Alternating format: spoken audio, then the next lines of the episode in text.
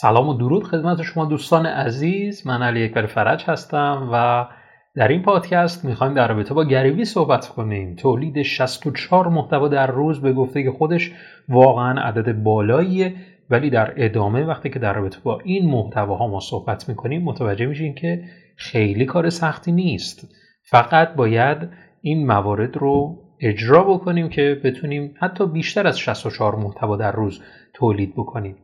اول بذار بگم گریوی کیه؟ گریوی یک کارآفرین خیلی مطرح در آمریکاست که در سن هفت سالگی من مطالعه کردم در سن هفت سالگی لیمونات درست می‌کرد میفروخت و این خیلی جالب بود برای من که متوجه شدم که عجب کارآفرینیه عجب فروشنده در است که چقدر عالی. کسی که در سن هفت سالگی این چنین فکر می‌کنه و همچین چیز همچین دستاوردهایی رو در سنین پایین برای خودش خلق می‌کنه حتما فردیه که در آینده می‌تونه کارهای بزرگی انجام بده. گریوی جالبی که بدونید از سن سی سالگی تولید محتوای رسمی رو آغاز کرد. و این باز هم برای من جالب بود. تا اون موقع پدرش همش مجبورش می‌کرد که توی شغل خانوادگیشون کار بکنه که خیلی شغل خانوادگیشون مطرح نبود و با کمک گریوی خیلی رونق گرفت و این خیلی برای خانوادش هم خیلی خوب شد. گریوی از نظر من یک تولید کننده محتوای به شدت حرفه‌ایه. کسی که کمالگرایی رو اصلا از نظر من به سخره گرفته. کسی که اصلا همینطوری بی پرواز صحبت می‌کنه خیلی تند. اگر شما گریوی رو درون اینستاگرام جستجو بکنید حتما ویدیوهاشو ببینید. ببینید چقدر سریع صحبت می‌کنه. اصلا اینکه یه کلمه رو درست بگه. در خیلی از مواقع من با یه فردی که حالا انگلیسی خیلی خوبی داره باهاش که صحبت کردم و چند تا کلیپ رو بهش نشون دادم گفت که این اصلا از لحاظ لغوی انگلیسی بعضی از جاهاش اصلا اشتباه صحبت کرده اشتباه کلمه رو به کار برده. و این خیلی برای من جالب بود و متوجه شدم اصلا ایشون کمالگرا نیست. خب یقینا این کمالگرایی در تولید محتوا همونطور که می‌دونید خیلی می‌تونه محتوای ما رو دستخوش تغییر بکنه. برای همین ما در خصوص این گریوی درون این پادکست می‌خوایم کلا در رابطه با این شیوه تولید شیوه تولید محتوای صحبت کنیم. اینکه اصلا به چه صورته چه جوری مثلا 64 محتوا رو در یک روز تولید می‌کنه؟ وقتی که من راجع به کمالگرایی صحبت می‌کردم یه نکته ای رو باید به شما بگم. کمالگرایی ایشون در محتواست نه در گرافیک. وقتی که راجع به گرافیک صحبت می‌کنیم یعنی گرافیک ظاهری. پستای اینستاگرامش رو وقتی که نگاه می‌کنیم اصلا به زرق و برق آنچنانی نداره و خیلی ساده طراحی شده. شاید یک گلمان کوچکی تنها در کنارش قرار گرفته و تفاوتش اینجاست که وقتی که اونو با مثلا کاورهای اینستاگرامی که ایرانیا تولید می‌کنن رو شما در کنار همدیگه قرار می‌دید متوجه میشید که کدوم یکی بیشتر به محتوا داره اهمیت میده؟ ولی لزوما به این معنا نیست کسی که کاورش خیلی پرزرق و برق محتوای آنچنانی نداره. لزوما به این معنا نیست. ولی در کل می‌خوام اینو بگم که اولویت اول گروی محتواه و بعدش گرافیک. اینکه ما بتونیم هم محتوا و هم گرافیک رو در سطح بالایی حفظ بکنیم این شاید خیلی عالی باشه و خیلی خوب بتونیم اگر بتونیم این کار رو انجام بدیم موفقیت های خیلی بزرگی رو می‌تونیم داشته باشیم. و حالا بریم سراغ این که این 64 محتواش به چه صورته. لازمه که بدونید دیدگاه گریوی از نظر من از نگاه من می‌خوام دیدگاه گریوی رو مورد ارزیابی قرار بدم. گریوی تولید کننده محتوای مستمر هستش. خب ولی یه سوال پیش میاد. چرا به جای اینکه 64 محتوا تولید کنه 10 تا محتوا تولید نکرد؟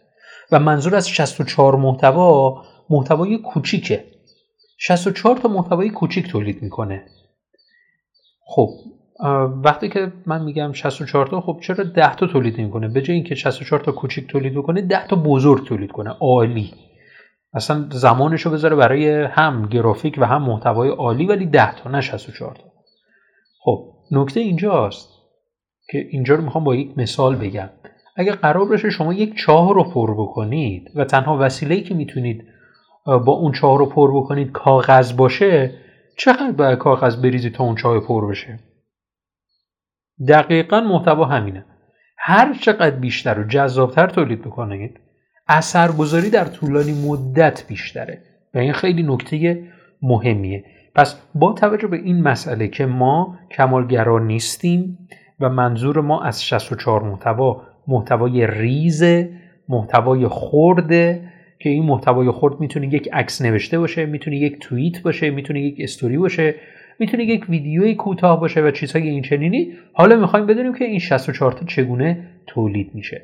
در ابتدا گریوی یک همایش برگزار می‌کنه یا یک ویدیوی بسیار طولانی شاید دو ساعت شاید سه ساعت videocast هایی ذخیره می‌کنه ضبط می‌کنه و اینا رو در از همین محتوای بلند ریز محتوای بسیار زیادی رو ایجاد می‌کنه. شاید از اون یک ساعت ویدیو یک جمله استخراج بکنه از Gary Vee. اونو در توییتر منتشر می‌کنه. و چیزهای این چنینی. نکته ای که باید بدونیم اینه که گریوی هیچ وقت روی تولید ریز محتوا تمرکز نمی‌کنه. اون راجع به اون تنها تو این 64 تا محتوا فقط راجع به انتشار فکر می‌کنه.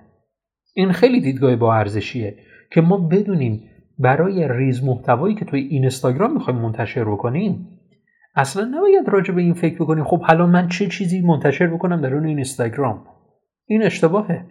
ما باید بر اساس ویدیوهای بلندی که درست می‌کنیم قسمتی رو استخراج بکنیم و اون رو در اون شبکه های اجتماعی درج بکنیم که یقینا می‌تونه استراتژی متنوعی داشته باشه.